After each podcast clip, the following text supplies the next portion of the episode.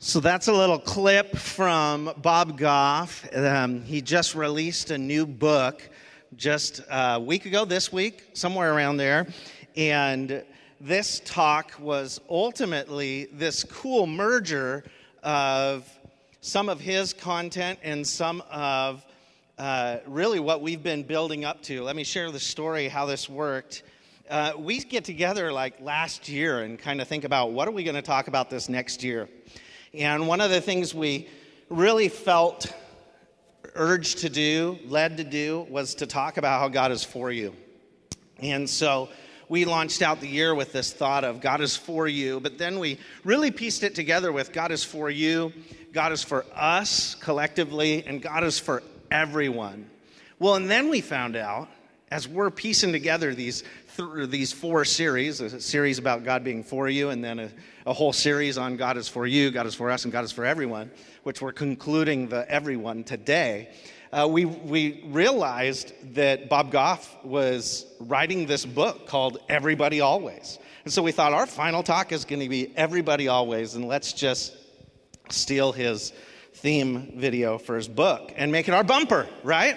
And uh, so we're kind of excited about how God speaks to multiple people the same.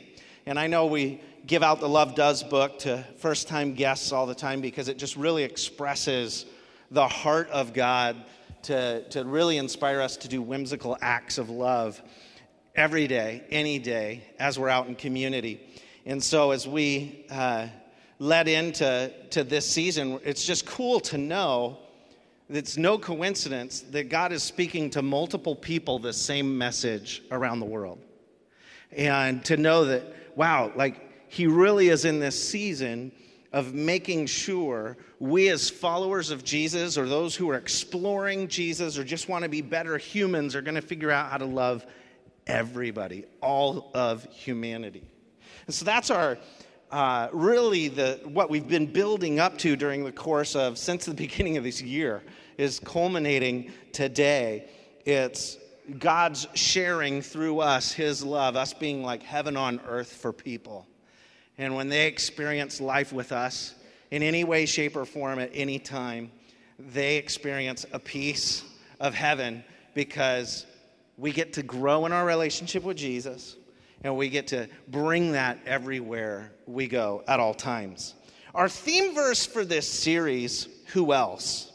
has been uh, 2 Corinthians 5.15.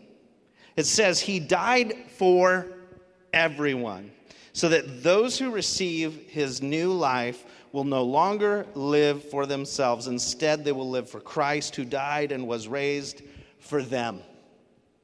Jesus came for them. Jesus came for everyone. Or, as Bob Goff puts it, everybody always. And we have this opportunity to think, man, who is the next person I'm going to interact with? Let me catch you up. We began this series with this thought of who else, right? Like, who else should we invite? Who else should we pray for? Who else can we honor? Who else can we serve? Who else can we love? And really, Open Life began nine years ago or so uh, at a coffee shop and sitting down in a chair, getting what I call Starbucks butt in a wood chair, just like this, because you sit in this for enough hours and it hurts when you stand up, right? And so that's where the dreams of people loving everybody always began. But not just that. Now it represents like who's next to dream?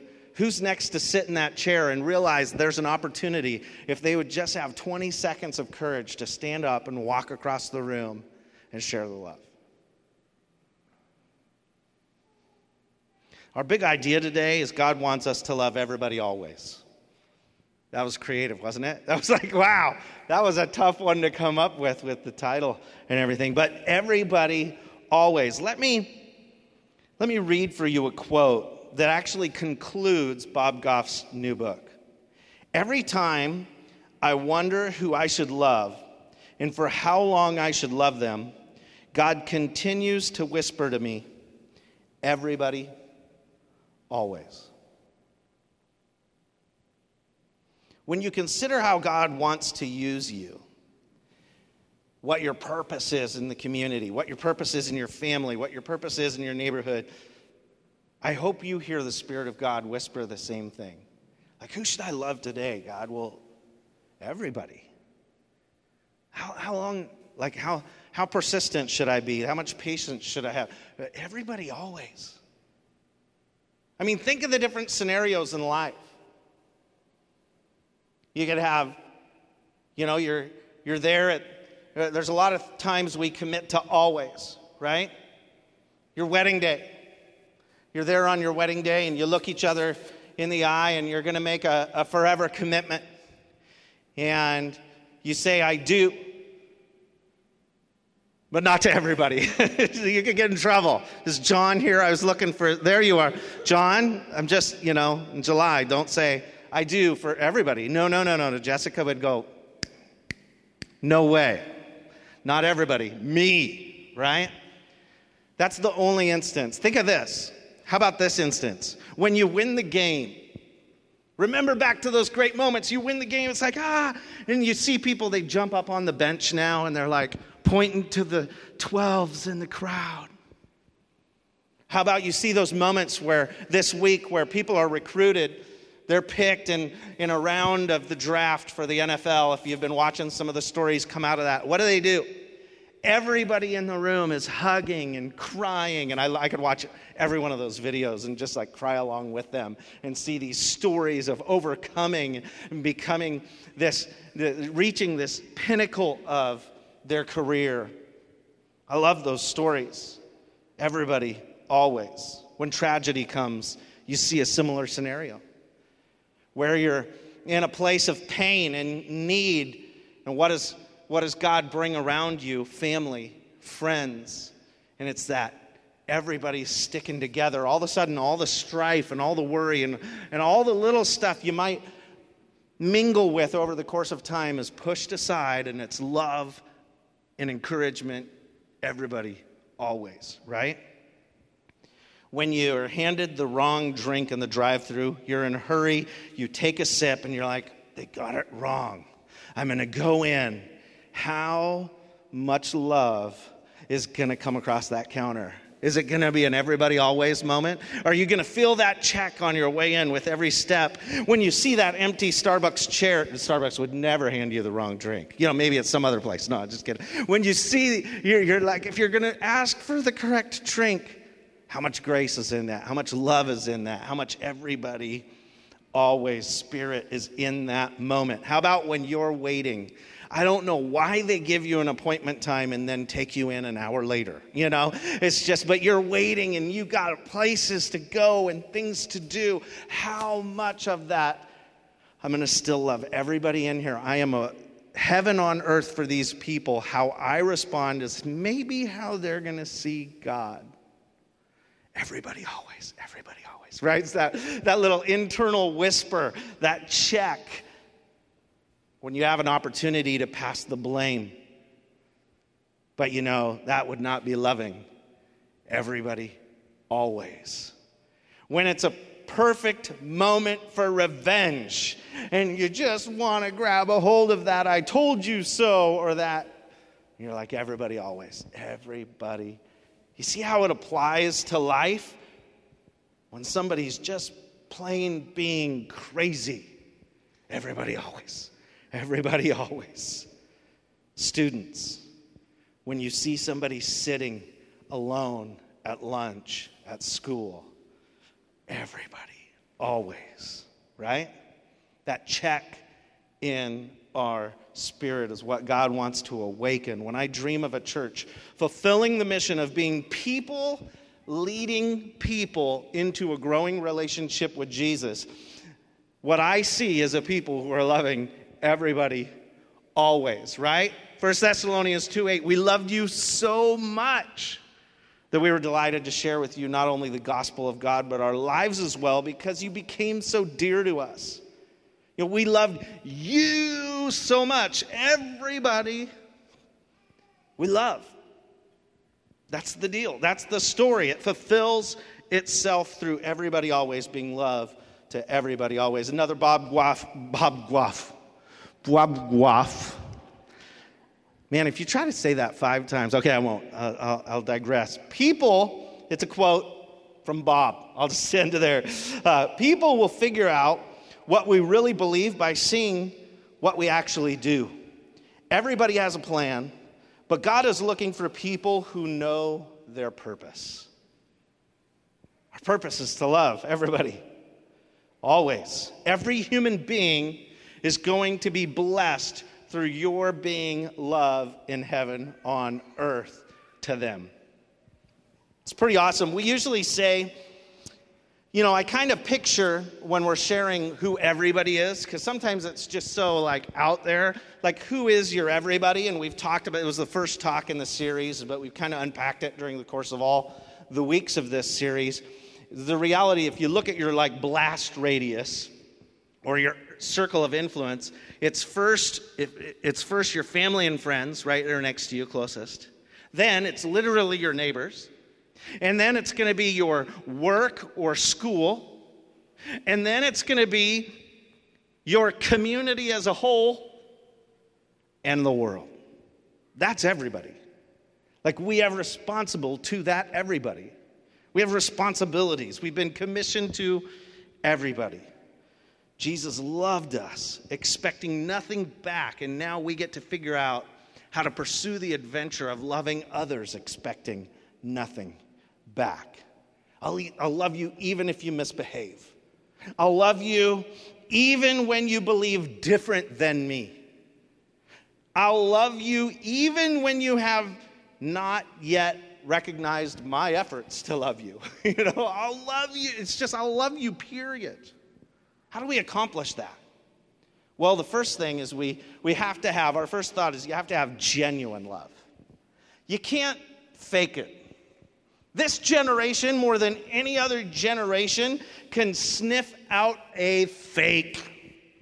You might be one of those. How many of you are you're like, I can tell when somebody is faking it. It's just like discerning spirit. Oh, come on, there's more people than that. You can lift your, going to exercise your arms. But it's just like the reality of you're just like, man, they're trying their hardest to put on their happy face, but this is a rough day for this person. How can I make it better for them? We've just got to have this man, love can't be a project. Love can't be something that's for something else. It has to become a lifestyle because if we're loving just to get something in return, the person on the other end of that's going to feel it. They're going to they're going to sense that they just became a project. It needs to be out of the overflow of our relationship with God. It needs to be our love flowing into the lives around us and impacting the lives around us so that it's just total pure joy. We cannot put a deadline on love. And when we love people as a project, we say, I'm going to love them until they come to church with me. I'm going to love them until they come to church and make a decision to follow Jesus. We're, we don't love people to make converts. That's not like what Jesus told us to do. He said, Go and serve people, lay down your life for others. That's what we're called to do. In that process, people are going to see Jesus. They're going to choose to follow him, but we're there to love. We're there to serve. We're there to experience life to the full. We value people and helping people experience Jesus. But that's just through our love. I'm not going to say, well, I've been trying for a year. I'm just going to give up on this one and go to the next project. People feel that, and it hurts. Some call it prostituting them for salvation. And I know that sounds harsh, but maybe we need that in our mind to say, well, if I do this, I am totally using them for a statistic and keep ourselves in check. Because God wants us to love everybody, always, not just those that are on a hook. Jesus went to the cross for everybody. And that always love is still alive today in us. We must show that genuine love. And have you ever been, have you ever had your love put to the test? Like, literally, has, have you realized, wait, like, so, seriously, like, you just gave me a test to see if I was going to prove faithful? Maybe people would say it this way You know, I've been watching you and I, I, have seen you've been going to church. How's that going? Or they might be saying, You go to church, right? And when they're saying that, they are saying, I've been watching you for a while and I've noticed something different is happening. It might come across like that, but I found out this week something very interesting. A couple weeks ago, I was literally put to the test. Somebody set me up. It's true story. There's a person that goes to Open Life that works for an organization that works with churches a lot. And so they, they had a, uh, were listening to an employee talk negatively about their experiences with churches. Like, that's always how churches are. I just can't believe churches. They're just full of some of the most people. I just wish churches weren't like that. I just hate calling pastors or churches because they're. This said employee of said company said, Wait a second. Let me give you a phone number. Call this church. It just seriously, I'm dead serious. This happened. And I did not remember this call. But, and I don't remember if it came in on the Open Life Church number or if it came in on my cell phone number. But they were handed Open Life's number. Now, luckily, I was trained for phone call uh, manners when I was in sales before. And so I always answer the phone the same, pretty much. If it's the Open Life number ringing through to my phone, then I'll see, oh, it's Open Life, and I'll answer it. Hello, this is Thad. Or thanks for calling Open Life. This is Thad. How can I help you? You know, it, will always be like that. And so, and, and you smile, because otherwise they'll hear you're not smiling if you're like, Open Life, this is Thad. You just interrupted me, right? So you just got to go, open life, this is Thad. How can I help you? You know, and it's not fake. It's like real. I'm excited to, to help. It's usually Google telling us that our analytics need improving or something on the other side. But every once in a while, there's a real person there. It could have been that. Or it could have been a phone number that comes, if I see an unrecognized phone number on my mobile, then I will answer it, assuming I, I might know the person, but I have no idea who they are. So I'll just go, hello, this is Thad. So it was one of those two answers on the phone, right? Because I didn't recognize the number. Well, this person proceeded to ask uh, if how, how our experience has been with the company. And I was like, man, it's great. Everything's good. Things are going well. And uh, I was told I passed the test, right? The person hangs up the phone and goes, wow, they were actually really nice. And so the employee said, you can now you cannot say every church you call is blah, blah, blah, blah, blah, blah, blah. Or every experience you've had with the pastor is blah, blah, blah, blah, blah, blah, blah. The world around us is putting us to the test. Now, obviously, I passed that test or I wouldn't have shared the story. You know, it was like, I was like, I was nervous when, when I was told, uh, you know, I, I gave your number to somebody to call. They were having a bad time with churches. And so I, I was like, you did what? You know, I was like, how did you, that was, whew. Did I pass? You passed. Okay. Oh. It's that patience. It's that. It's never on our convenience when we're put to the test. What does that always look like for you? I love 1 Timothy 1:16. It says, God had mercy on me so that Christ Jesus could use me as a prime example of his great patience with even the worst of sinners.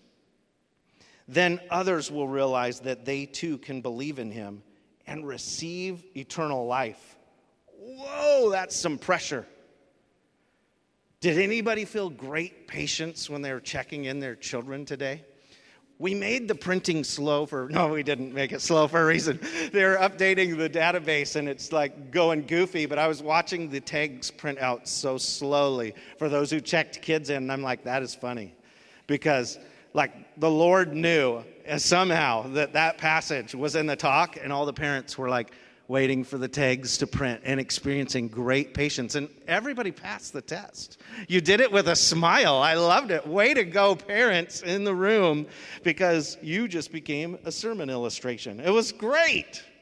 Thought number two not only do we need genuine love, but that great patience comes in handy if we're going to have faithful love. Thought two, faithful love. Being faithful takes great patience.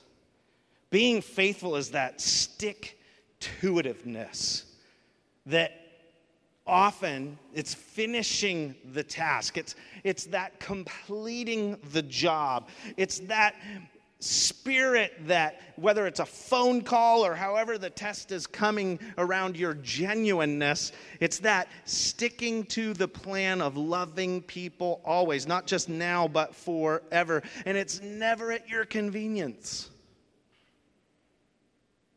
It's usually when you need to be making dinner, or usually when you're supposed to be going out the door, and you feel that open life moment, and you're like, I, I knew it. You know, I was told I have to love everybody always. It's that moment where you realize what Jesus was saying to people or challenging people. I, lo- I love it. In 1 Timothy 1.12, it says, I thank Christ our Lord who has given me strength, because it's going to take strength to be faithful, that he considered me faithful, appointing me to his service. He's appointed each of you to his service. Maybe you don't even know Jesus yet. Maybe you've yet to really embrace this thing called following Jesus. That's okay because when you do, he's got a role for you to play in the lives around you that's pretty amazing. It's an adventure that's worth every second. I look at that presence in community value that we hold, that we're present with community. And I think, how awesome is it when we get to just be in somebody's lives and stick in their lives over and over and over and over and over and over. It's what allows us to then all of a sudden be present in moments like these youth summits that happened during the course of community. We were able to, I was able to MC the one in Sumner, and then this week able to MC the one in White River and have mayors and city leaders and, and, and po- politicians and servants of school districts come together, teachers, administrators, and brainstorm solutions for communities and, and, and be a presence there and, and watch the Lord open doors of favor there. And what results in being able to be in a space like that? Faithful love, years of consistent serving, of doing what we say we'll do in community. The consistent and persistent presence in places where the community is rallying around helping the needs of people where it hurts. Open life is always there, and people recognize that. So, way to go. And now it's fun to see you there. It's fun to see the picture of Melinda in the paper a couple weeks ago as she's honored for her service to the White River School District. It's fun to see people's faces helping out a, uh, the food bank in Sumner or helping out. You know, you just see these faces serving community. That's faithful love. God doesn't give us our talents to do just one dimensional things. I'm not given the talent to communicate just so I can preach 36 sermons a year but so that I could use that to give back to the community I live in. God is so amazing. And I look at this and I go, man, we're going to be inconvenienced in order to be faithful. Right? 2 Timothy 4 2 says, Preach the word of God, be prepared whether the time is favorable or not. and oftentimes, it's not. That's just the way life goes. We're going to love for a lifetime, not until. Our love can't be conditional. John 17, 4 says, I brought glory to you here on earth. This is Jesus speaking. I brought glory to you here on earth by completing the work you gave me to do. Talking to God as Father in prayer. I brought glory to you by completing the work. Jesus didn't just come here to begin something, He completed the work. Do we complete the things that we give our word to? That's faithfulness. That's faithful love. The work needs to be done, and that work represents God's love so much, remaining faithful. We keep our commitments to love. Ephesians 2 says, You, use, you used to live in sin just like the rest of the world, obeying the devil, the commander of the powers of the unseen world. He is the spirit at work in the hearts of those who refuse to obey God. Verse 3 All of us used to live that way, following the passionate desires and inclinations of our sinful nature. By our very nature, we were subject to God's anger, just like everyone else. But, huge but there, God is so rich in mercy and he loves us so much that even though we were dead because of our sins, he gave us life. When he raised Christ from the dead, it's only by God's grace that you've been saved, for we are God's masterpiece. In verse 10, it says, He has created us anew in Christ Jesus so we can do the good things He planned for us long ago. See, all those everybody always moments, those open life moments, He's prepared those already in advance for you to do. He's got it ready for you. And all He's calling us to do is go out and take action genuinely, faithfully, and finally, gratefully. Grateful love. What's grateful love? Well, one of my favorite parenting lines do we have to? You get to, right? Have you heard that? Have you used that one, parents? It's a good one. It'll bother them. But, you know, I use it all the time because oftentimes some of the best things are through like right actions bring right emotions. Like, I really don't want to sleep in. I don't want to, but this is going to bless you. Do we have to? No, you get to. Like, what an honor. What a, we should be grateful we get to serve, right? Again, genuine, faithful love carries a grateful tone. It's a get to spirit. There's a story in Luke 17. I won't take the time to read it. In verse 11 through 19, where these 10 people are, are healed by Jesus. They cry out to him and, and they're crying. There's this village, there's people, they're walking by them, and, and uh, uh, Jesus is walking in, in between a couple cities, and, and uh, there's these people crying out for mercy that have leprosy. Their skin is like all flaky, and, and, and they're cast outside of a city at the time. And, and, and Jesus says to them simply, um, You know, you're healed. Go and show yourselves to the priests. You're healed. And he miraculously heals them, and they go and they're like, Wait, uh, we're healed on their way. And one of them stops and runs back to Jesus and falls at his feet and thanks him. He's grateful. And Jesus says, Where are the other nine? And oftentimes, if you're reading that story in the context of a message, the focus is don't be the nine. But I think maybe a better emphasis is be the one. Because now you've been, that guy got two experiences with Jesus. He got his healing from Jesus, and then he came back and he got his moment of worship with Jesus. And then a commission. He was like, purpose to go out, go find those nine and help them be grateful as well. Tell them the whole story here of how they were loved genuinely and faithfully by the Son of God. And so he was commissioned out. What if we came to church that way? What if we worshiped that way? What if when we come, it would be a second experience when we lift our, our worship to the Lord? If we've had those amazing love experiences during the week and we've been loving everybody always, and we come back just to thank God for the moments we've been able to have during the week. And we come in expecting to be at Jesus' feet. We get two experiences versus coming to just be re inspired to maybe be active in our faith. We want to help you be active in your faith. We want to help your gratefulness lead to action. We want you to get that double portion that this guy got by falling at the feet of Jesus. When? Always. How? Any way you can think of. And it's any moment, any opportunity. Galatians 6:10 says, "Therefore, whenever we have opportunity, we should do good to everyone." Or Ephesians 5, make the most of every opportunity. So we want to sow into that opportunity. You might have figured that out. But I have some helpers that are coming around. The lights are going to turn on so we can see you.